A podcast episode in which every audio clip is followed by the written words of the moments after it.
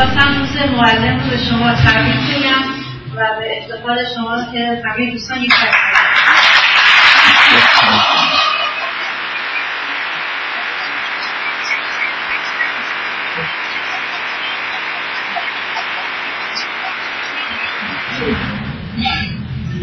خیلی متشکرم از اظهار محبت آیون و خانم ها و همچنین از دوستان عزیزی که این گلهای زیبا را به مناسبت این روز آوردهاند باز تشکر صمیمانه می کنم خب ارز کنم خدمتتون که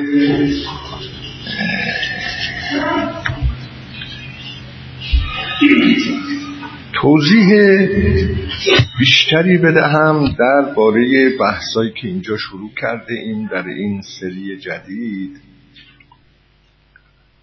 و همونطور که خدمتتون گفته بودم در مقدمه اون کتاب که قرار هست من در اینجا تدریس کنم مطالب بسیار مفیدی هست در ارتباط با این مطلب که برای بررسی ادیان چه زاویه دیدی از همه مناسب تر است؟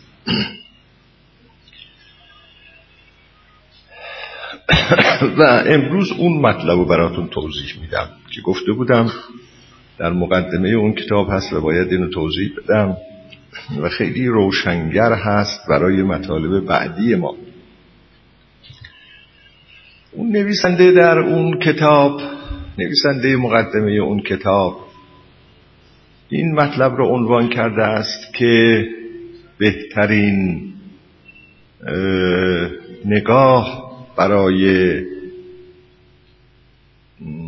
مواجهه با ادیان و یا داوری درباره یک دین تحقیق درباره یک دین چیست؟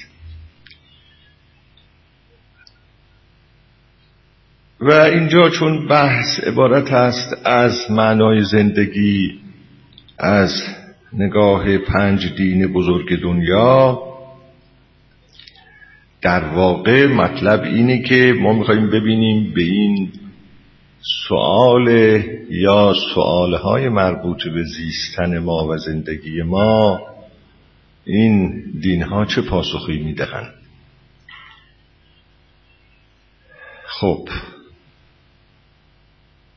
این که ما سوال بکنیم درباره اینکه این دینها در ارتباط با زیستن انسان چه پاسخی می‌دهند همونطور که با اشاره در جلسات قبل گفتم هنگامی مطرح می شود و این زاویه دید هنگامی مطرح می شود که ما به زندگی توجه کنیم که زندگی چیست چگونه می گذرد زیستن آدمی چه مراحلی داره و این قبیل مسائل. توجه مشروع به این موضوع در قرن بیستم در مغرب زمین شروع شده. اینو من قبلا هم گفته بودم. فلسفه هایی به وجود آمده تحت عنوان فلسفه های زندگی. موضوع بررسی این فلسفه ها زندگی انسانه. تا پیش از مطرح شدن این فلسفه ها سؤال های فلسفی بیشتر متوجه این مسئله بود که به یک سلسله سؤال های این چیست و آن چیست پاسخ بدهد. هستی چیست انسان چیست خدا چیست؟ آیا خدا وجود دارد؟ وجود ندارد. هستی مراحل دارد مراحل ندارد. به چیست ها اون چیزی که ما از آن تعبیر می کنیم به چیست ها خب و این چیست ها در بیرون موضوع این چیست ها در بیرون از انسان قرار داشت. انسان چیست؟ خب یعنی انسان نوع انسان چیست؟ نوع انسان غیر از منم. من اگر بپرسم که نوع انسان چیست در واقع درباره مطلبی سوال می‌کنم که در بیرون از من قرار داره یا غیر از منه به اعتباری. اگر سوال فلسفی بکنم که آیا این جهان بر اساس نظام علیت و معلولیت اداره میشه یا نه؟ این پرسشی است درباره این جهان و چگونگی سیر این جهان که باز غیر از من است در این فرض. یا اگر بپرسم که آغاز جهان چیست؟ انجام جهان چیست؟ آیا تاریخ طبق قوانین معینی سیر می کند یا نه قوانین اجتناب ناپذیر معینی بر سیر تاریخ حاکم نیست؟ اون چی که تحت عنوان فلسفه تاریخ از اون نام برده میشه. خب این باز به من مربوط نیست به من انسان به زندگی من انسان مربوط نیست. مطلب این است که من می‌خوام درباره تاریخ که یک سلسله سوالات فلسفی وجود داره پاسخی برای اون سوالات فلسفی بگیرم. و معمولا این بود یا معرفت چیست؟ علم چیست؟ شاخه های گوناگون معرفت شناسی علم شناسی به شیوه های قدیم به شیوه های جدید. اما در قرن بیستم ما با یک موج تفکر جدیدی مواجه هستیم که این موج تفکر جدید از بیرون به درون انسان منتقل شده. موضوع پرسشش خود انسانه و زندگی انسانه فلسفه هایی به وجود میاد که زندگی انسان را مورد بحث فلسفی قرار میدن. فلسفه های متعددی هم هست و اشخاص متعددی در این قلم رو نامآورند. مثل برگسون مثل شیلر. اینا انسان هایی هستند که کتاب های متعدد تحقیقات متعدد درباره زیستن کردند. زیستن چیست؟ زندگی چیست؟ آیا می شود بحث فلسفی کرد در این باره که زیستن چیست؟ زندگی چیست؟ بله. تحقیقات اینها نشون میده که در این زمینه ها میشه بحث های فلسفی کرد و بحث های مفصلی هم کردن. ارز کنم که انواع اقسام فلسفه های زندگی به وجود آمده ولی اون اینا چهار تا وجه جامع داره. همه اینها در چهار چیز تقریبا با هم مشترک هستند طبق اون چی که این فیلسوف در کتاب تاریخ فلسفه اش می نویسه این کتاب از فیلسوفی است آلمانی زبان به نام هیرشبرگر دو جلد تاریخ فلسفه داره. یه شیش جلد فلسفی و انصافا تاریخ فلسفه خیلی جالبی است. ایشون میگه که بله این فلسفه های زندگی که در قرن بیستم به وجود آمدن با همه تنوعی که دارن دو تا بخشید چهار تا وجه مشترک دارن. وجه جامع اونها یا وجه مشترک اونها اینه که اولا یا سه تا یا چهار تا. اولا اینها توجه به امور خرد گریز دارند. خرد گریز. نه خرد ستیز و نه خرد پذیر بلکه خرد گریز. گزاره هایی که ما با اونها مواجه هستیم یک وقت این است که اینا خرد پذیرن. یعنی ما با تحلیل های عقلیمون می توانیم درباره اون گزاره ها حرف بزنیم اونها را اثبات کنیم اونها را ابطال کنیم بگوییم این درست است اون نادرست است. اینها را میگیم خرد پذیر گزاره های خرد پذیر یک سلسله گزاره هایی هستند که اینها خرد ستیزن یعنی به این معنا می‌گویند که فلان مطلب اینطور است یا مثلا می‌گویند که جمع بین متناقضین ممکن است. جمع بین متناقضین ممکن است. ما می‌گوییم این یک سخن خرد ستیز است و تعقل انسانی ستیزه می کند و عقل اون را نفی می کند نمی شود گفت دو دو تا چهار تا و در عین حال دو ضرب در دو نه چهار تا. نمی شود گفت. اون چیزی که ما به اون میگیم جمع متناقضه. اما پاره از گزاره ها هستند که ما وقتی با اونها مواجه می‌شویم اینها نوع دیگری هستند. اونها رو میگیم خردگریز.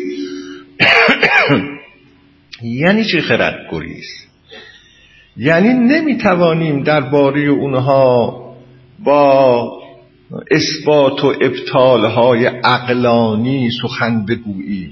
نمی‌توانیم اونها را اثبات کنیم و نمی‌توانیم اونها را نفی بکنیم. عقل ما اونجا ملاکی ابزاری در دست نداره نه برای اثبات اونها. نه برای ابطال اونها و نفی اونها. طور نیست که عقل یک قدر قدرتی است که دیگه اونقدر دامنه حکومتش وسیع است که همه جا می‌تونه حرفی داشته باشه. حرفی داشته باشه به این معنا که یا اثبات بکند یا نفی بکند. نه.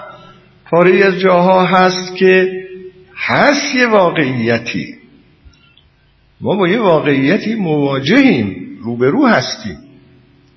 کسی سخنی به ما می‌گوید و ما درک می‌کنیم که اون سخن سخن قابل توجهی است. اما از طریق عقلی نمی‌توانیم اون رو اثبات کنیم و از طریق عقلی هم نمی‌توانیم اون رو رد کنیم. اینها رو میگن گزاره های خرد. گریست توجه این فلسفه های زندگی به اموری است یا به گزاره است یا به مطالبی است؟ که اونها نه خرد پذیرن و نه خرد ستیزن بلکه خرد گریزن. یعنی نمی‌تونیم با میزانهای عقلیمون درباره اونها اثبات و ابطالی به کار ببریم. مسائل زندگی اینطوریه دیگه. مسائل مربوط به زیستن اینطوری است زیستن. حالا این یکیشه به اصلاح یکی از مشخصاتش مشخصه دوم این است که یک بارن یک باره. من برای شما مثال می‌زنم. مثلا ما در یک وضعیتی دچار یک اضطراب خاصی می‌شویم. اضطراب یه مسئله است مربوط به زیستن انسانی. اضطراب ما ناامید می‌شویم یا امیدوار می‌شویم. این اضطراب یک باره است. چرا یک باره است؟ برای اینکه اضطراب هر کس مال خودشه. اینکه اضطراب به من دست داد مثل این نیست که شما بفرمایید که آب ترکیب یافته است از فلان عنصر و فلان عنصر. هر کس نمی‌خواد باور کنه اونو تجربه بکنه تکرار بکنه ببینید که واقعا آب از این دو عنصر تشکیل یافته یا نه. این یک مسئله یک باره نیست. اگر کسی بگوید آب مرکب است از این دوتا عنصر خبر می‌دهد از یک واقعیتی که این واقعیت رو همیشه میشه آزمود. به همین جهت این حقیقت که آب از این دو عنصر مرکبه حقیقت یک بار اتفاق افتاده نیست. همیشه همینطور است. و شما می‌تونید بیازمایید. اما اگر کسی بشود من بگوید من دوچار یک اضطراب وجودی شدم من ناگهان زیر پایم خالی شد. مدتی در این وضعیت به سر بردم زیر پام خالی شده بود. تکیگاه هایم را از دست داده بودم. یا اگر کسی بگوید یأس فوق العاده ای بر من آرز شد. تمام امیدهایم فرو ریخت. دیگر هیچ نور و امیدی در درونم نماند. این حرف ها را بزنند یا کسی از عشق خودش حرف بزند شیفته و شیدا شدم. به طوری که دیگه هیچ ملاحظه خیشتن برایم نماند. متحد شدم با معشوق. اینا چه جور چیزایی؟ اینا یک بار اتفاق افتاده است. یعصی که برای یک انسان دست میده اون همونه. به کسی نمی‌توان گفت باور نمی کنی اگر من این تجربه یأس را پیدا کردم آزمایش کن ببین این چیه. نه این آزمایش کردنی نیست که. یه بار اتفاق افتاده هم یک بار اتفاق افتاده و هم مربوط به اون کسی است اختصاصی اون کسی است که برای او اتفاق افتاده. یأس هر کس مال خودش. اضطراب هر کس مال خودش. امید هر کس مال خودش. عشق هر کس مال خودش. حالت هایی که ما به اون حالت ها میگیم حالت های اگزیستانسیال. یعنی حالت هایی که به زیستن مربوطه. این مشخصه دوم. مشخصه سوم این است که درونی است نه بیرونی. استراب را نمیشه هیچ نشونش داد به دیگری. ببین این استراب است ها. نمیشه. ممکنه علائم شخص مضطرب حکایت کند از استراب او. علائم هم خود استراب چی؟ خود یأس چی؟ خود عشق چی؟ نه اموری درونی انسان. اما شما وقتی می‌پرسید که به لحاظ فلسفی می‌پرسید که انسان چیست یعنی همین انسانی که هزارها نمونه می‌تونید براش نشون بدید یعنی از ماهیت فلسفی اینا دارید در واقع سوال می‌کنید. وقتی سوال فلسفی می کنید که آیا جهان آغاز دارد انجام دارد آیا تاریخ طبق قوانین معینی سیر می کند یا نمی کند همون چیزی که در فلسفه تاریخ از اون بحث میشه درباره یک امر بیرونی دارید شما صحبت می کنید تاریخ. اما اینها امور درونی هستند و سوم تجربه ای هستند این امور. کسی نمی‌تواند بداند استراب چیست تا استراب را تجربه نکند. کسی نمی‌تواند بداند یأس چیست مگر اینکه یأس را تجربه کند. کسی نمی‌تواند بداند عشق چیست مگر اینکه عشق را تجربه کند. بله. ابیات حافظ را تحلیل های حافظ را وصف آف حافظ را از عشق وصف مولانا را از عشق ما می‌خونیم و خیلی لذت می‌بریم. اما مبادا تصور کنیم که می‌فهمیم عشق چیست. نه ما از اون تصویری که ساخته لذت می‌بریم از اون تابلویی که درست کرده اند لذت می‌بریم. از اون ترکیب واژگان که در ما اثر خاصی می‌گذارد لذت می‌بریم. نه اینکه عشق را میچشیم از اشعار حافظ و لذت می‌بریم. اینطوری نیست. مگر مگر اینکه کسی در دلش یه شعله از عشق باشه وقتی وقتی اشعار حافظ رو می‌خونه اون شعله شعلورتر بشه. اشعار مولانا رو وقتی می‌خونه شعلورتر بشه. یا کسی در دلش تجربه معنوی وجود داشته باشه وقتی بعضی از دعاها رو می‌خونه اون تجربه معنوی عمق پیدا بکنه. اون تجربه معنوی سراسر وجود او را فرا بگیره. اما از خوندن کتاب های اشاق یا از خوندن کتاب هایی که عارفان نوشته اند درباره عشق ما عشق را نمی‌تونیم بفهمیم چی. و به همین جهت یعصم همینطوره اضطرابم همینطوره و حاکس به همین جهت هم هست که اشخاصی که دچار افسردگی روانی می‌شوند و یأس را تجربه می کنند یا ارز کنم که ناامیدی را تجربه می کنند ما از بیرون که به اینها نگاه می‌کنیم میگیم آخه چته؟ ولی اونها به ما می‌گویند تو که نمیدانی در درون من چه میگذرد و من چه چیز را تجربه می‌کنم. الان یه دفعه یادم آمد که من این مشخصات رو در یه جلسه دیگری که نگفتم. خب چون یه جا هم سه چهار جلسه پیشم یه مشخصاتی رو داشتم می‌گفتم. یادم نیست پنج شیش تا مشخصه گفتم برای یک مطلبی. پس اینا نبود. و بعد تجربه ای و بعد پویاست یعنی چه پویا دینامیسم داره. جور و جور میشن اشتداد و ضعف داره. پویاست. مثل علم نیست. ما وقتی جدول ضرب را یاد گرفته ایم دیگه یاد گرفتیم.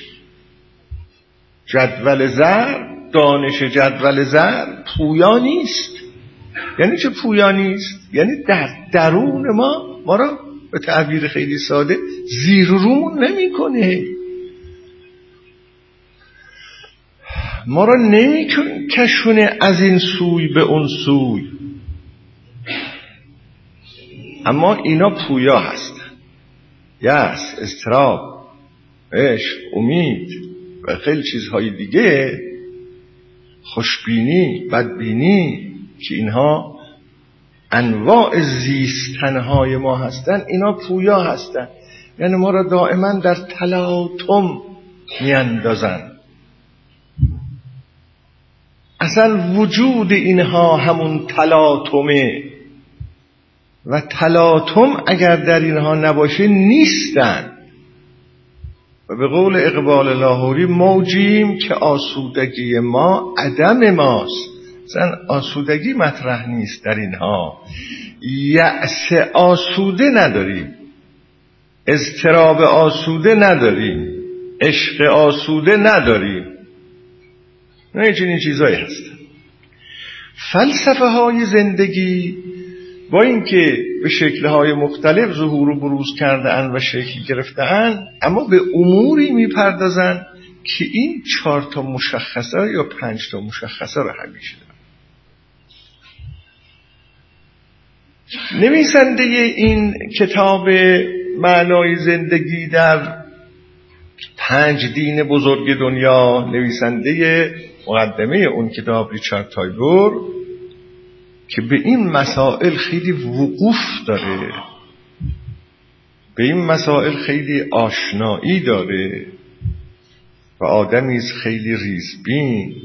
حالا این رو هم عرض بکنم این که من می‌گویم فلسفه های زندگی در قرن بیستم در مغرب زمین سر برآورده اند و این چهار تا مشخصه رو هم برش ذکر می‌کنم که این فلسفه ها اموری را مورد تجزیه و تحلیل قرار میدن که اینطوری هستند اون امور.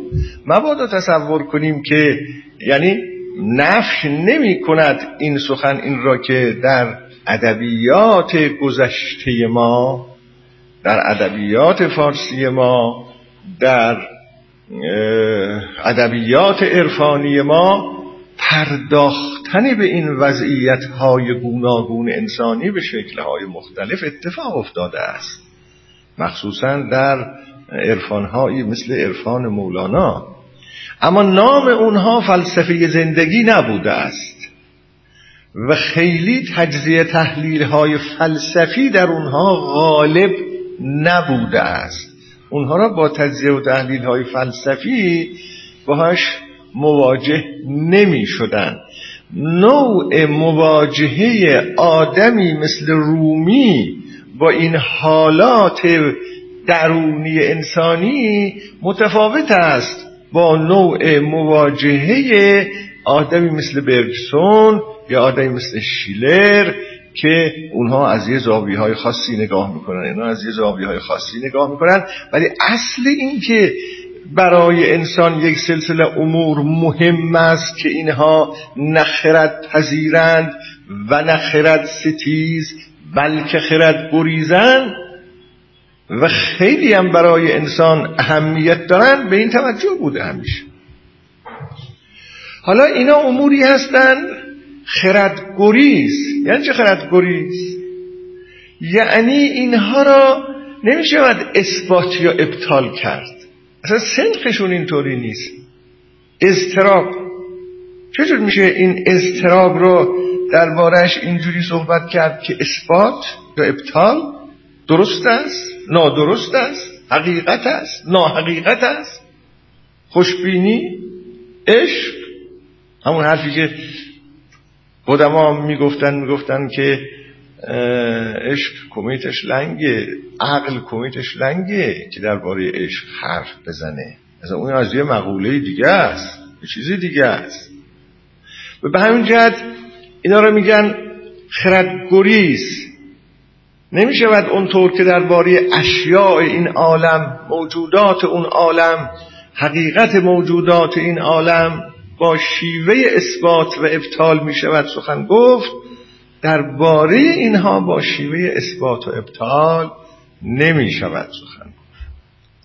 اینا را باید بهشون توجه کرد و بعد دید چی اگه من بخوام ارز کنم تعبیری اضافه کنم بعد در اینها خیره شد اینها را شهود کرد یا اینها را در درون تجربه کرد و توضیح داد.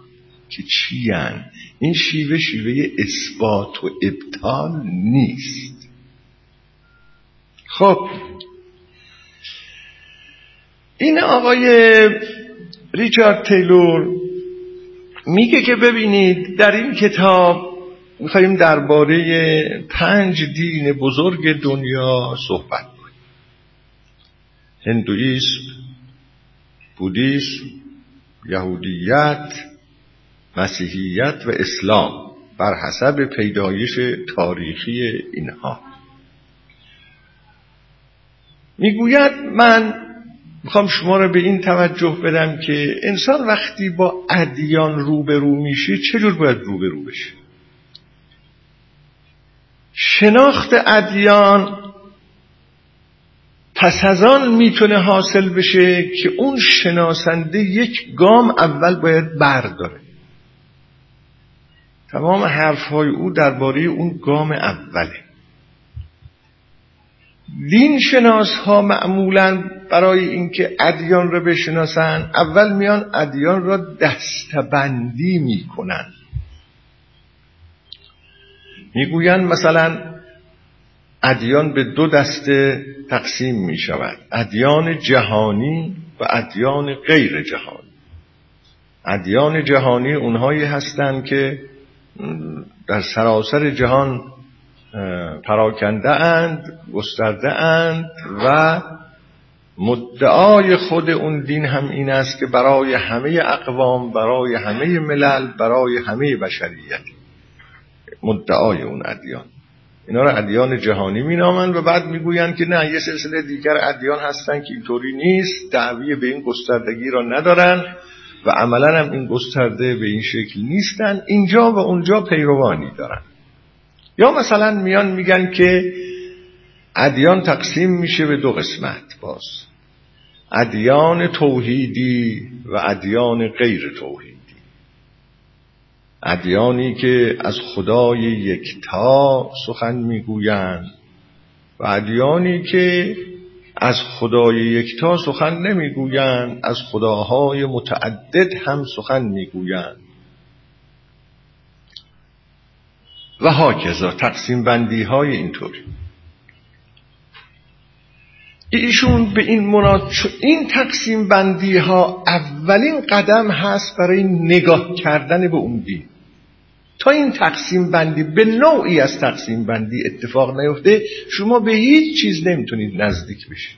اصلا این یه قاعده کلی خدمت شما میگم. هر نوع شناخت ما حتی درباره اشیاء این عالم پدیده های این عالم موجودات این عالم اول به یک تقسیم بندی موقوفه. که اگر ما این تقسیم بندی رو انجام ندیم موجودات این عالم یک توده در هم بر هم ریخته نامنظمی است که هیچ نوع شناختی نمیشه درباره اونو پیدا کرد. مثلا ببین همین الان اینجا. ما وقتی میگیم که این تخت سیاهه البته تخت سفیده دیگه. اون قدیم بود که تخت سیاه بود ما در مدارس داشتیم. ما وقتی میگیم که این تخته برای نوشتن این یک تریبون.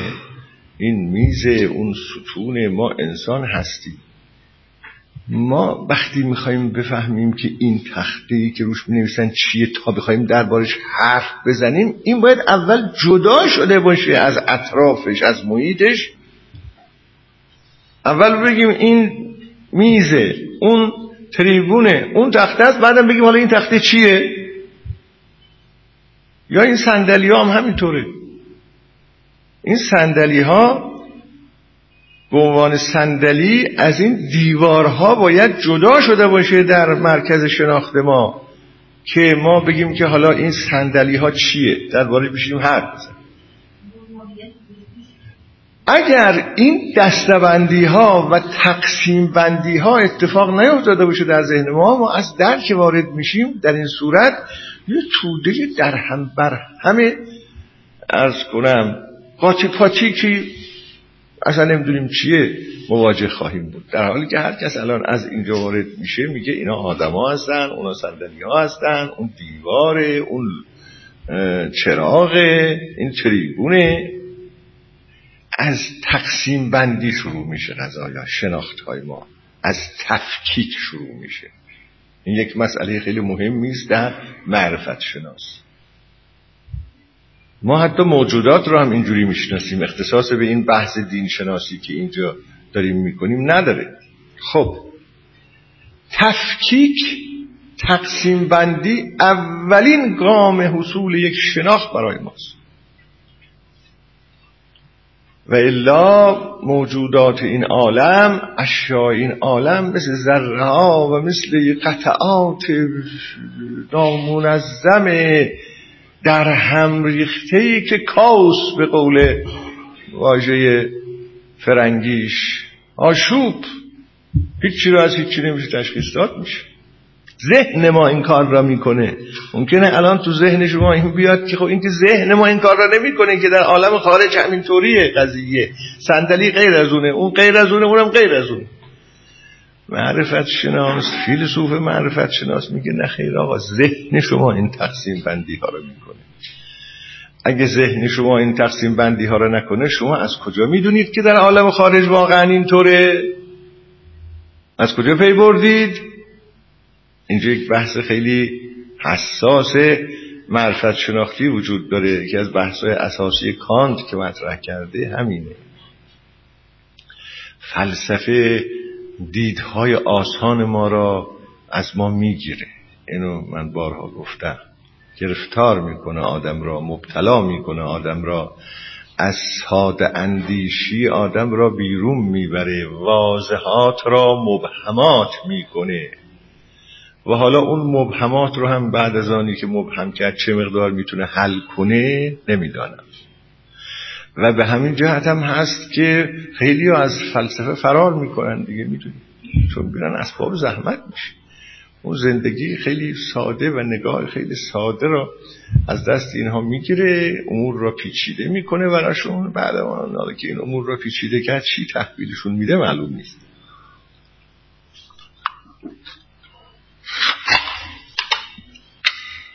خب حالا ببینید این یه ذره آب ریخت اینجا. سادهش اینه که آب ریخت دیگه. اما شما به یه فیزیکدان بگید که چطور شد این آب ریخت؟ براتون کلی باید منبر بره این اینطوری شد. فلان نیروها در هم فلان اثر را کردن. فلان از این دو چیز. خب اما آیا می شود از فلسفه فرار کرد؟ از فلسفه فرار کردن یعنی از پاسخ دادن به سوالها فرار کردن. آدمی می‌تونه از پاسخ دادن به سوالها فرار بکنه. اگه فرار هم بکنه باز باید با یه فلسفه فرار بکنه. و همین جهت از گفتن که کسی که خواهد ضد فلسفه هم که بخواهد بشود باز با یک تحلیل فلسفی باید ضد فلسفه بشود. یعنی از فلسفه گریزی نیست. حال نکنید فقط کسانی تفلسف می‌کنن که تو دانشگاه ها نشستن یا تو حوزه ها نشستن با کتاب ها مشغولن. هر کسی در یه حدی تفلسف می‌کنه. فلسفه بافی می‌کنه. حتی انسان های عادی. شما در بفرستید در این گفتگوها دقیق بشوید خواهید دید که علاوه بر مسموعات و مبصرات و چیزای خیلی واضحی که انسان ها برای ما نقل می‌کنن در گفتگوهاشون کلی هم فلسفه هست تو حرفاشون. هر کسی یه فلسفه هایی برای خودش داره با اون فلسفه ها زندگی می‌کنه. اصلا بدون فلسفه نمیشه زندگی کرد. فلسفه داره هر کس. حالا بگذارم وارد اون بحث نشم. خب چون اینطور است این آقای ریچارد تیلور میگه که آقا ما وقتی میخواییم این سوال را مطرح بکنیم که ما چند تا دین داریم یکیش هندویسم است دیگری بودیسم است دیگری یهودیت هست دیگری اسلام هست مسیحیت هست. اصلا این تقسیم بندی ما چجوری شکل می‌گیره؟ از اینجا قضایا رو شروع میکن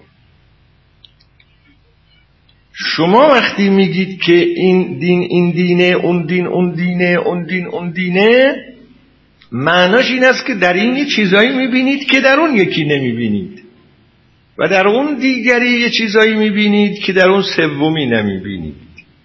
و در اون سومی چیزهایی می‌بینید که در اون چهارمی مثلا نمی‌بینید. و بعد ممکنه در درون اینها یک مشترکاتی را ببینید و مفترقاتی را ببینید. بگید این مجموعه را اسمشو می‌ذاریم هندویست این بخش از عقاید و اخلاق و دستورات را اسمشو می‌ذاریم هندویست این بخش دیگر را از عقاید و اخلاق و دستورات اسمشو می‌ذاریم بودیست این بخش دیگر را از عقاید و اخلاق و دستورات اسمشو می‌ذاریم اسلام و هاکذا. اینجوری. تمام توجه او این است که اصلا اینجوری تقسیم بندی ادیان ممکنه گمراه کننده باشه. چطور ممکنه گمراه کننده باشه؟ میگه این تقسیم بندی های اینطوری. بعضی از جاها به درد می‌خوره بعضی از جاها به درد نمی‌خوره.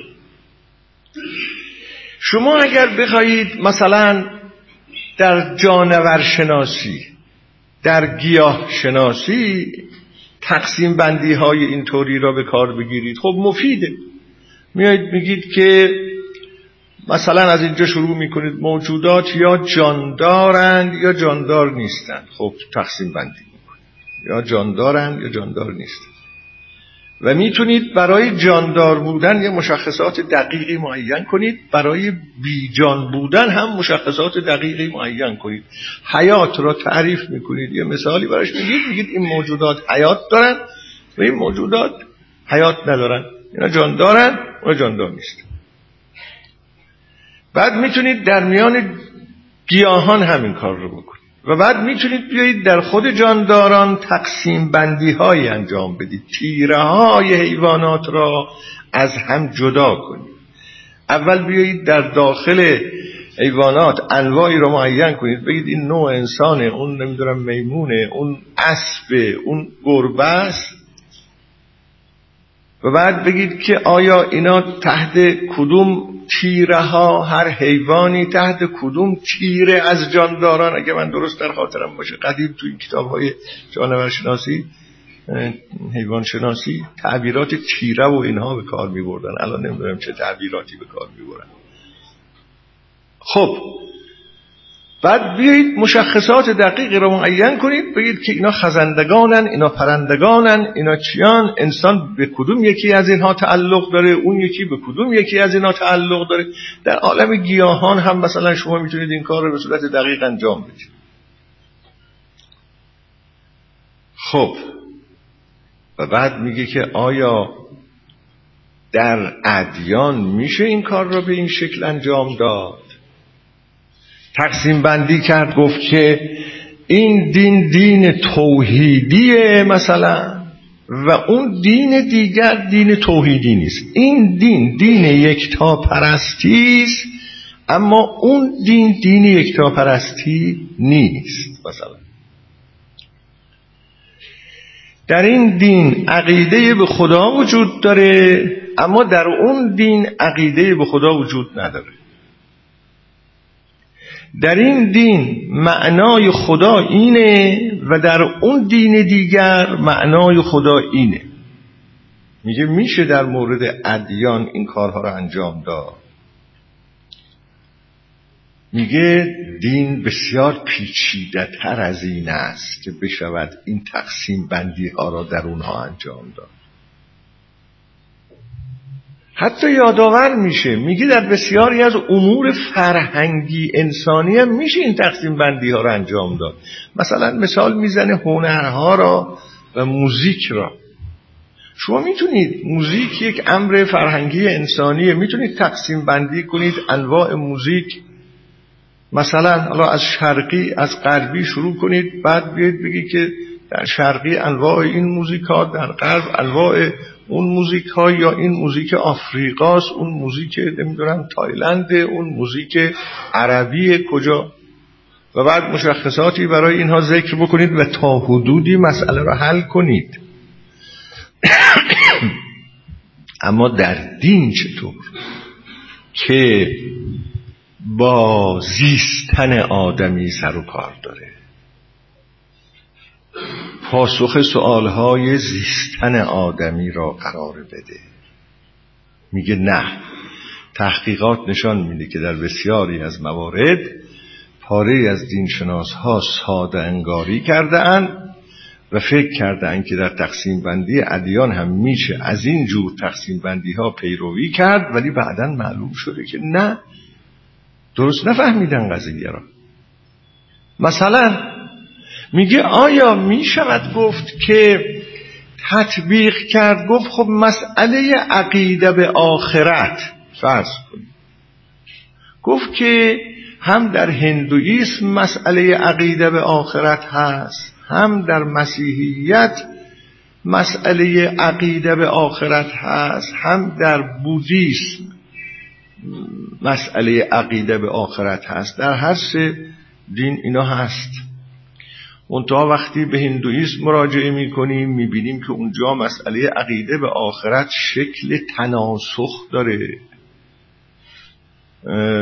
و اینکه انسان پس از مردن ممکنه روحش بازگشت بکنه و دوباره در بدنهای دیگر وارد بشه و حالا یا بدنهای انسانها یا بدنهای حیوانات و یک دوری را باید سیر بکنیم. بالاخره خب مربوط به بعد از مرگه در مسیحیت یک نوع قیامت و حشر مطرحه.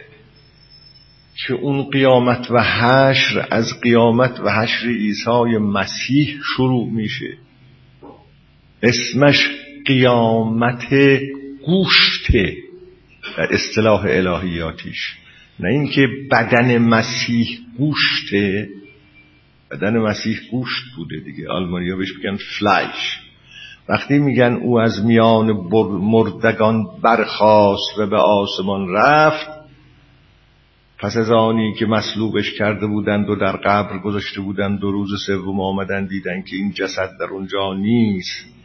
و عقیده مسیحیت این شده است که او از میان مردگان برخاست و به آسمان رفت و به اصطلاح این همون مسئله است که به وسیله عیسی مسیح انسان بر مرگ پیروز شده است. تحلیل الهیاتیش خیلی مفصله. و بعد در مورد هر انسان هم در واقع همین را می‌گویند که تو از میان مردگان باید برخیزی. به هر انسانی همینو میگن تو باید گوشتت ملکوتی بشود. این بدن مرده از میان مردگان باید برخیزد و یک موجود آسمانی بشود. مسیحیت امینی میگه خیلی خیلی ساده شو من عرض می‌کنم. در بودیسم هم مسئله نیروانا هست و به انسان گفته می شود که تو باید به نیروانا برسی. تو باید آزاد بشوی رها بشوی به فراغت مطلق برسی. خب اینم معاد بودیسم. اگه تعبیر معاد بکن. میگه می‌شود واقعا گفت که اینها هر کدوم از اینها معناش در اون دین چیه؟ میگه خیلی کار مشکلیه می شود گفت که معنای خدا در اسلام چیه و معنای خدا در مسیحیت چیه؟ اوصافی که در مورد خدا در اسلام هست اوصافی که در مورد خدا در مسیحیت هست اینا کنار هم گذاشت و بعد گفت که این خدای اسلام است اون خدای مسیحیت هست. می‌گوید این کار بسیار مشکل چرا؟ می‌گوید به این دلیل مشکل است که در هر کدام از این ادیان تنها اون عقیده نیست که به تنهایی برای زندگی پیرو اون دین معنا می‌دهد. اون عقیده به اضافه یک سلسله اعمال به اضافه یک سلسله افکار و عقاید دیگر به اضافه یک سلسله آداب و رسوم دیگر که اون فرد با اونا زندگی می‌کنه مجموعاً برای زندگی او معنا میده. و مشکل از شما به درستی بفهمید که خدا برای یک مسلمون یعنی چی؟ خدا برای یک مسیحی یعنی چی؟ مشکله میگه این توضیحات را می‌دهد. بعد راهی را پیشنهاد می‌کند روشی را پیشنهاد می‌کند. می‌گوید بهترین روش این است که یک سؤال معیاری مطرح کنیم. و بعد ببینیم هر کدام از این ادیان به اون سؤال معیاری چگونه جواب می‌دهند. میگه بهترین روش برای بررسی ادیان یک سؤال معیاری. یعنی چه یک سؤال معیاری؟ معیاری به این معنا که این را ما ملاک قرار بدیم و بعد از مسیحیت بپرسیم که تو به این چه جواب میدی؟ از اسلام بپرسیم که تو به این چه جواب میدی و از ادیان دیگه بپرسیم که تو به این چه جواب میدی. مثال می‌زنه میگه مثلا سوال مرگ. مرگ. ببینیم مسلمانان به مرگ چه جواب میدن؟ مسیحیان چه جواب میدن؟ بودیست ها چه جواب هندویست ها چه جواب؟ و بعد این سوال رو مطرح میکن میگه حالا این این سوال رو از کجا پیدا کنیم؟ چجوری پیدا کنیم که چه سوالی را مطرح کنیم؟ یا. میگه این سوال اون چیزی است که مبارزه طلبانه خود را در زندگی انسان مطرح می‌کنه. نه هر سوالی. نه اینکه هر کسی بنشیند برای خودش یه سوال طرح بکنه و بعد بگی که آیان مسیحیان شما چه جواب به این سوال می‌دید؟ مسلماناش نه. سوالی که در طول تاریخ در زندگی انسانی به صورت یک مبارزه طلبی به صورت یک واقعیتی که به انسان خطاب می‌کنه و مبارزه طلبی می‌کنه و میگه چیه جواب توی انسان به این؟ چنین سوال یه مثلا مرگ یکی از این سوال کسی سوال مرگ و مطرح نکرده. واقعیت زندگی سوال مرگ و مطرح کرده. چرا مرگ مهم شده؟ یه مبارزه طلبی اینه. مبارزه طلبی می‌کنه.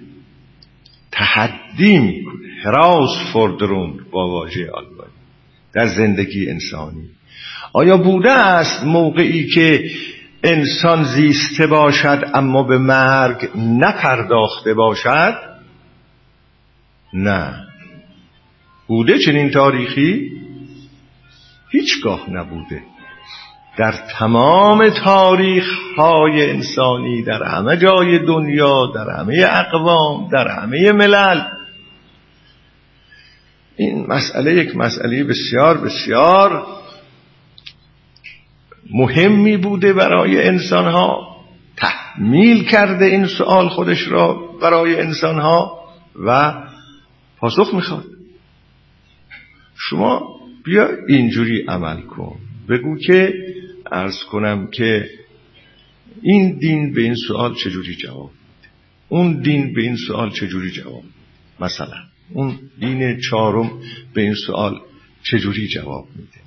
اگه از این زاویه و این طوری با کتب اون ادیان یا با پیروان اون ادیان مواجه بشوید بهتر می‌تونید شناخت درباره اون دین پیدا کنید که اون دین چی میگه.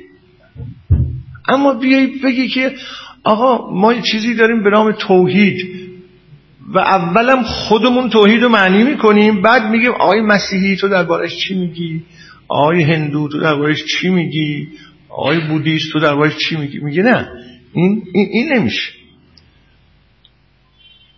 در یه چنین تفکری شما در واقع دارید اون چیزی که تو ذهن خودته و برای خودت مهمه و خودت هم اونو به گونه خاص معنی کردی اونو مطرح می‌کنی و از دیگران هم براش جواب می‌خوای.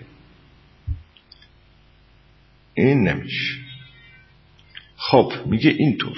معیار بودن این سوال میگه از این زاویه است. کسی این سوالها را معیار نکرده. خود زندگی انسانی با مبارزه اینا را انداخته رو پیش پای آدمی و اینا را به صورت جدی برای آدمی مطرح کرده. اینجوری بیایید اینا را از این دینهای مختلف اون وقت بپرسید ببینید که جواب چی می‌گیرید؟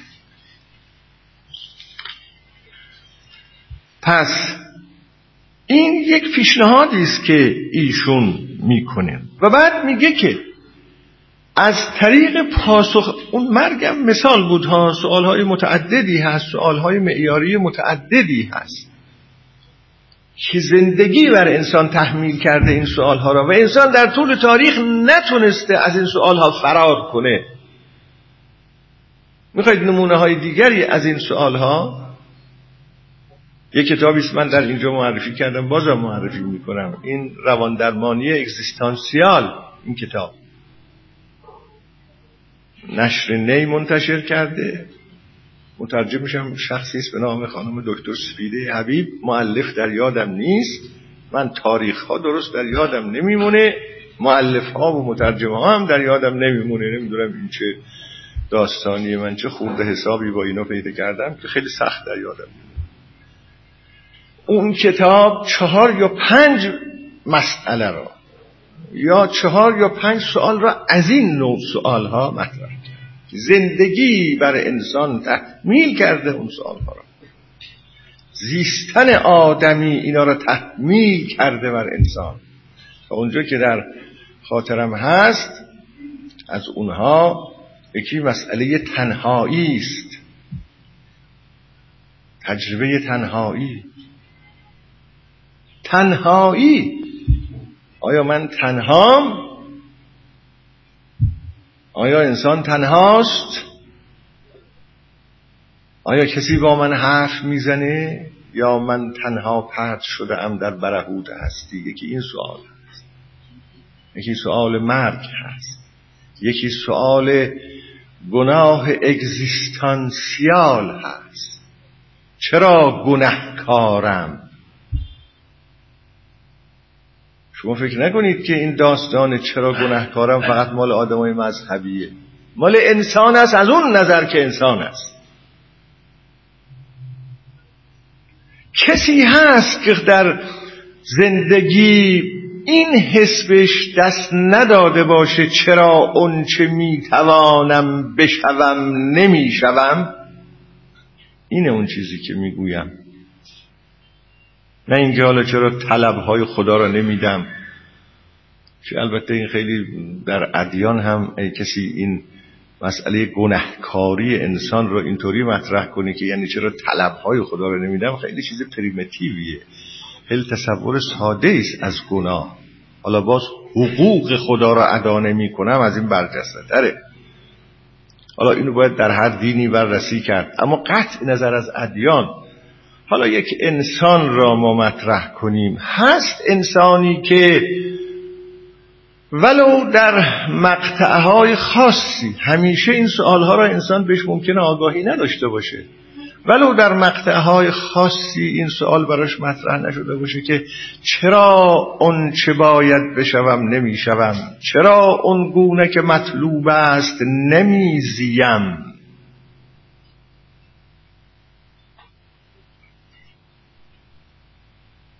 خب ممکنم هست ادهی این سوال براشون مطرح شده باشه. بعد وقتی این احساس بهشون دست بده که واقعا اونطور که باید بزین نزیستن عذر آورند. به این معنا که در گذشته خودشون مطالعه کنند در دوران تربیت خودشون کودکی خودشون و بعد مسئولیت را از خودشون بردارند بگویند خب پدر چنین بود مادر چنین بود همسایه ها چنین بودن معلم چنین بود روزگار چنین بود. نشد نگذاشتند اون حالتی که در انسان هست همیشه که فرا میفکند دیگه بخواد خودش رو سبک بکند. ممکنه اینجوری هم یه خورده خودش رو آدم سبک بکند. اما نهایتا این هست.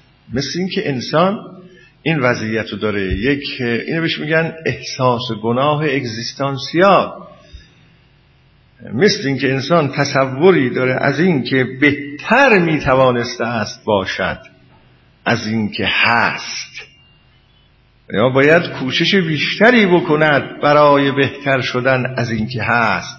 این ارتباط و ادیان نداره. این اصلا در آدمی یه چنین چیزی هست. روانشناس ها می‌گویند که یه چنین چیزی در آدمی هست.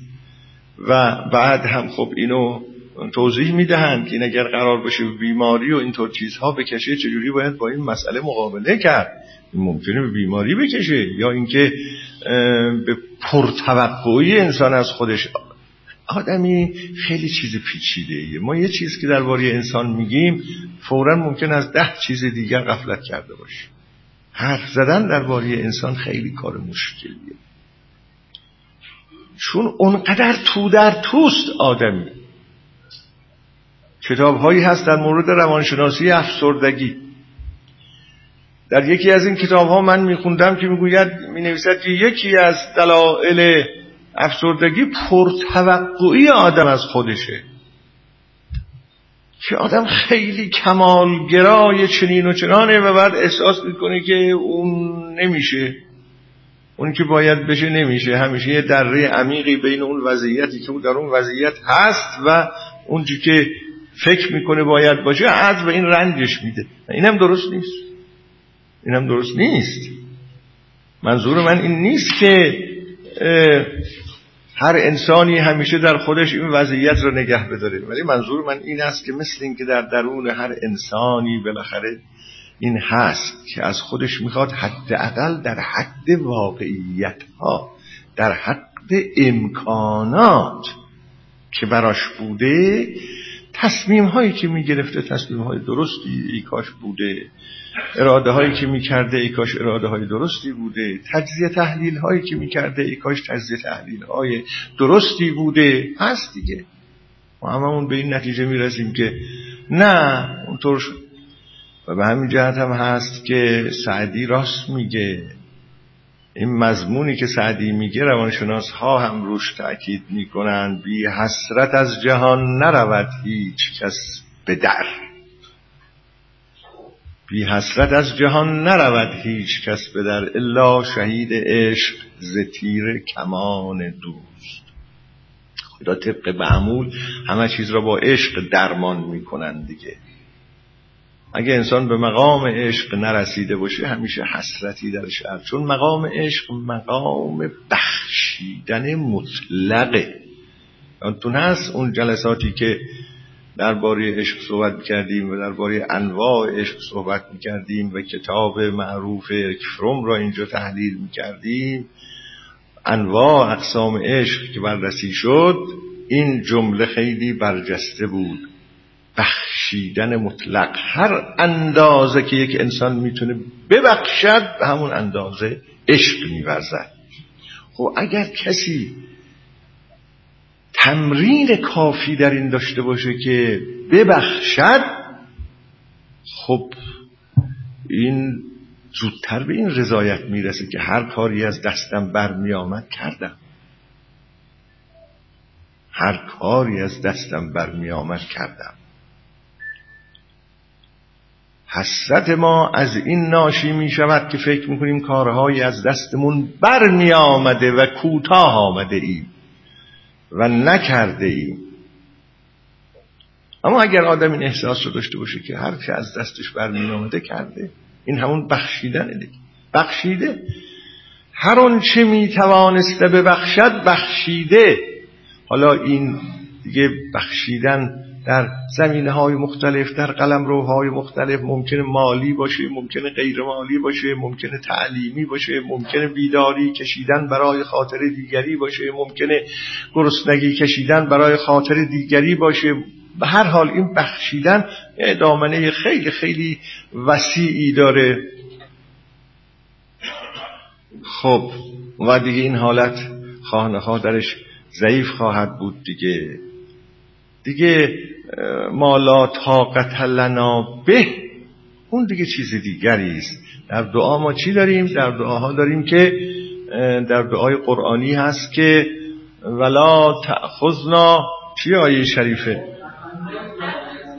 بله. ولا تحملنا ما لا طاقت لنا به. وعف عنا وغفر لنا. این آیه از اون آیه های بسیار بسیار واقع گرایانه است. اللهم مغفر لنا. خب این پوشش بده با رحمتت ما را. اونجایی که بله درک می‌کنیم که کاری از دستمون برمی آمده و کوتاه آمده ایم. اما ولا تو حملنا ما لا طاقت لنا به. از ما نخواهی اون چرا که طاقت نداریم خب بله یه وقتی هم آدم احساس می‌کنه که دیگه طاقت نداره. به هر حال یکی هم این مسئله است که این کسی مسئله گناهکاری انسان رو مطرح نکرده. گناهکاری انسان به این معنا که گفتم ها. نه گناهکاری انسان به این معنا که نگران اینم که چوبم خواهند زد نگران این هستم که خواهم سوزان مرا سوزا بسوزانن مرا. اینو نمیگم احساس گناهکاری وقتی میگم ها. اون کمال انسانی شو حسرت برای اون کمال انسانی. این سوال را هیچ انسانی هیچ فیلسوفی هیچ پیغمبری در برابر انسان مطرح نکرده. این سوال را سرگذشت زیستن آدمی مطرح کرده. اگر فیلسوفان و پیامبران هم در این زمینه سخن گفتن در مقام چارجویی به این مطلب سخنی گفتند نویسنده اون کتاب روان درمانی اگزیستانسیال اگر درست خاطرم مونده باشه گفتم یکیشم تنهاییه این این تجربه تنهایی که هر انسانی برای خودش. ما با هم تعارف می‌کنیم. این مهمانی ها و رفت آمد ها و دوستی ها و آشنایی ها و خانواده ها و فرزندان و همه اینها ما رو گول می‌زنه. خیال می‌کنیم تنها نیستیم. تنهایی این تنهایی را موقعی درک می کنیم که به قول روانشناس ها به وضعیت های مرزی می رسیم به تجربه های مرزی می رسیم موقعی که مثلا به وضعیتی می رسیم که دیگه خودمون نمی‌تونیم خودمون رو اداره بکنیم. و می‌فهمیم که چقدر تنهایی یعنی اون و می‌فهمیم که آدم وقتی به سنی می‌رسه که دیگه خودش نمی‌تونه خودش اداره کنه. باید اداره اش کنن. باید ببرنش باید بیارنش. باید از پله ها برن بالا از پله ها بیارن پایین. حتی گاهی باید بدنش را بشویند. خودش نمی‌تونه بدنش را تمیز بکنه. بدنش را باید بشویند. باید حمامش کنن و آدم می‌فهمه که عجب. تنها بوده ها. تنها بوده اگرم این کارها رو خودش می‌کرده باز خودش می‌کرده. همون خود از دست رفته است که اینطوری شده قضایا. یعنی میگن وضعیت های مرزی. در این وضعیت های مرزی آدم احساس می‌کنی که نه مثل که تنها بود. یکی هم میگه مسئله مسئولیت. مسئولیت و آزادی. این سوال مسئولیت و آزادی را کسی بر دوش آدمی نگذاشته. این سوال مسئولیت و آزادی بوده. انسان در طول تاریخ خودشو مسئول یافته است. چون آزاد بوده است. چون همیشه بر سر دراهی ها میبایستی تصمیم بگیرد. اونایی که مسئولیت ها را از دوش انسان ها بر میدارن انسانیت انسان را نابود می‌کنن. اون وقت چه کسانی مسئولیت های انسان را از دوششون برمیدارن؟ اون کسانی که آزادی انسان را به رسمیت نمی‌شناسن. اونایی که آزادی انسان را در انتخاب و مقدمات انتخاب و فکر و اندیشه و سبک سنگین کردن و آزادانه انتخاب کردن رو نفی می‌کنن در واقع مسئولیت رو از دوش انسان بر میدارن می‌خوان یه سلسله انسان های مکانیکی درست کنن که با پیچ تکون دادن با یه دکمه فشار دادن همه اینوری بچرخن یا اونوری بچرخن. مسئولیت زیستن آدمی این مسئولیت رو بر عهدهش گذاشته است. کیفیت مطرح است نه کمیت. ده نفر با مسئولیت در یک جلسه شرکت بکنن و با تصمیم و انتخاب در یک جلسه شرکت کنن ارزشش به مراتب بیشتر است از اینکه هزار نفر با تبلیغ و تلقین یه جایی کشونده بشن. دامن این بحث بس خب منظورم اینه که این سوالی که ریچارد تایلور مطرح کرد گفت مثلا مسئله مرگ تو این کتاب های از قبیل همون روان درمانی اگزیستانسیال شما مسائل مهمی را که از زیستن آدمی ناشی گرفته نشأت گرفته ملاحظه می‌کنید. این طور پرسش ها هست به عقیده ریچارد تایلور که باید در برابر ادیان مطرح کرد و بعد دید که هر دینی چه پاسخی به این می‌خواد بده.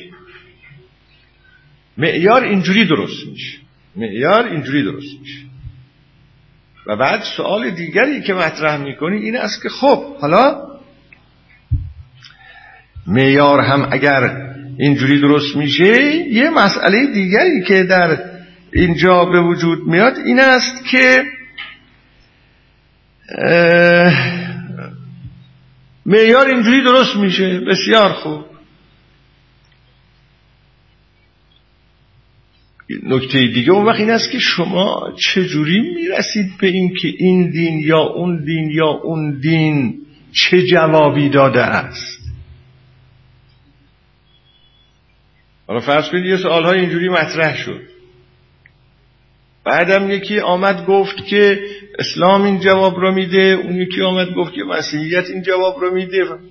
خب اینا آدمایی هستن که با متد حرف می‌زنن دیگه خیلی دقیق می‌خوان مسائل رو تحلیل کنن. حالا چجوری می‌تواند به این مسئله رسید واقعا که بله این جوابی که هست این جواب چقدر می‌تونه جواب این سوال باشه؟ می‌تونه جواب این سوال باشه. اینجا بحث خاصی را ایشون شروع می‌کنه. و خلاصه اون بحث این است که اگر شما بخواهید بدونید که چه مقدار این جواب می‌تونه جواب این سوال باشه. ولی جواب دادن که میشه جواب داد. خب جواب که میشه داد در برابر هر هر سوالی. صحبت این است که این جواب جواب اون سوال می‌تونه باشه یا نمی‌تونه باشه. و الا آدم هم تو بشینه از رادیو از تلویزیون یه طرفه این جواب بده. و خب مونولوگ. جواب اولین و آخرین رو بده. خب صحبت در این است که این جواب می‌تونه جواب اون سوال باشه. یا نمی‌تونه جواب اون سوال باشه. اون وقت اینجا یه ملاکی را ایشون مطرح می‌کنه. میگه هر قدر نه اینکه این پرسش ها از بطن زندگی بیرون میاد می‌گوید هر قدر آگاهی ما از واقعیات زندگی انسانی بیشتر باشه به همون اندازه بیشتر می‌تونیم قضاوت کنیم که این جواب می‌تونه جواب اون سوال باشه یا نه. آدم جاهل نمی‌تونه بفهمه که این جواب جواب اون سوال هست یا نه. آدمایی که در بیخبری نگه داشته شده نمی‌تونن بفهمن که سوال چیه جواب چیه. اون یه کاریکاتوری رو می‌بینن یه کاریکاتور سوال کاریکاتور جواب. بیخبرن. بیخبرن. در حالی که در روایات معتبر ما این است که خیلی یک روایت خیلی جالبیه. و ببینید که گاهی آدم احساس می‌کنه که چه بوده و چه شده. من این روایت را در یکی دو جلسه در خارج در این کنفرانس ها توضیح دادم. خیلی برای اونا جالب بود. یک روایتی هست در کافی هم هست. اول ما خلق الله العقل. اولین موجودی که خدا آفرید عقل است. حالا من اون تکه هایی که یادم مونده و بعد به عقل گفت که بیا پیش. حالا اون مقداری که از این روایت یادم مونده. خداوند به عقل فرمود بیا پیش آمد پیش. و فرمود برو عقب رفت عقب. اینا من در یادم موند بعد خداوند فرمود که تنها با معیارهای تو پاداش می‌دهم و تنها با معیارهای تو کیفر می‌دهم. این با بیخبری می‌سازه. یعنی خدا یه مشاهده بیخبر می‌خواد. خیلی برای غربی ها این جالب بود که ما در فرهنگمون یه چنین چیز رو و عقل تعقل اندیشیدن یه چنین وزنی داشته باشه. اون روایت خیلی روایت جالبی است. حیف که الان نمی‌تونم من بیش از این بگویم نمی‌خوام تحریف کرده باشم متن اون روایت رو. گفت بیا جلو آمد. اقبل فاقبل بعد فرمود ادبر ادبره یه تعبیرات اینجوری درش هست. مثل که خدا هم عقل. البته اینا تصویرهایی است برای اینکه ما بفهمیم ما نه اینکه خدا یه جایی بود و بعدم اونجا عقل آفرید در بارگاهش و بعد هم گفت که بیا جلو و برو عقب. تصویر است دیگه. اینا زبانهای اسطوره‌ای است برای اینکه ما پاری از مطالب را تو این چارچوب ها می‌توانیم بفهمیم. بعد مثل اینکه از این عقل خوشش آمد. خود این آفریننده گفت عجب چیزی آفریدم. تماشاش کرد این روایت در واقع اینو داره میرسونه. تماشا کرد این مخلوق خودش را. بعد یه خود گفت برو جلو ببینم. بیا جلو ببینم. اینطوری. جلوش بعد گفت برو ببینم. از جلو ببینمت. از پشت سر ببینمت. بعد خیلی خوشش آمد از این. مثل اینکه انسان از یک فرزند نوجوانی را مثلا داشته باشه خیلی دوستش داشته باشه اینطوری میگه دیگه. میگه بیا ببینم. بعدم میگه برو ببینم. دقیقا. راه رفتنت رو ببینم. وراندازت کنم. خدا این عقل رو ورانداز کرد. خیلی خوشش آمد. در قرآن هم هست که فتبارک الله احسن الخالقین. خدا به خودش بارک الله میگه. و این خوشش میاد. در مورد انسان میگه فتبارک الله احسن الخالقین بعد ایشون این ریچارد تایلور میگه که این بحث میمانه برای جلسه آینده می‌گوید که هر قدر آگاهی های ما از واقعیات زندگی و زیستن انسانی بیشتر باشه اون وقت می‌تونیم دین رو با اون بسنجیم. این نکته مهمیه و این کتاب در واقع که می‌گوید معنای زندگی انسانی از دیدگاه این پنج دین در واقع همین کار رو می‌خواد بکنه. در واقع می‌خواد بررسی کنه ببینه به واقعیات زیستن انسانی و زندگی انسانی این دین یا اون دین چجوری پاسخ میده. شاید این یک فتح بابی برای ما می‌کنه بکنه. که ما اصلا درباره دین وقتی حرف می‌زنیم یا می‌خوایم داوری کنیم از چه زاویه به دین نگاه کنیم؟ ما معمولا دچار بحثای مدرسه ای شده ایم و این بحثای مدرسه ای خیلی گمراه کننده است. آ بگو ببینم عقیدت چیه؟ خانم بگو ببینم عقیدت چیه؟ اونجاش چجوریه اینجاش چجوریه باید بگیم آقا خانم چگونه میزیم؟ و چگونه میزی؟ انشاءالله در جلسه آینده اون بخش مطالب او رو هم من توضیح میدم و فکر می‌کنم که در جلسه آینده برسیم وارد بحث هندویسم هم بشویم.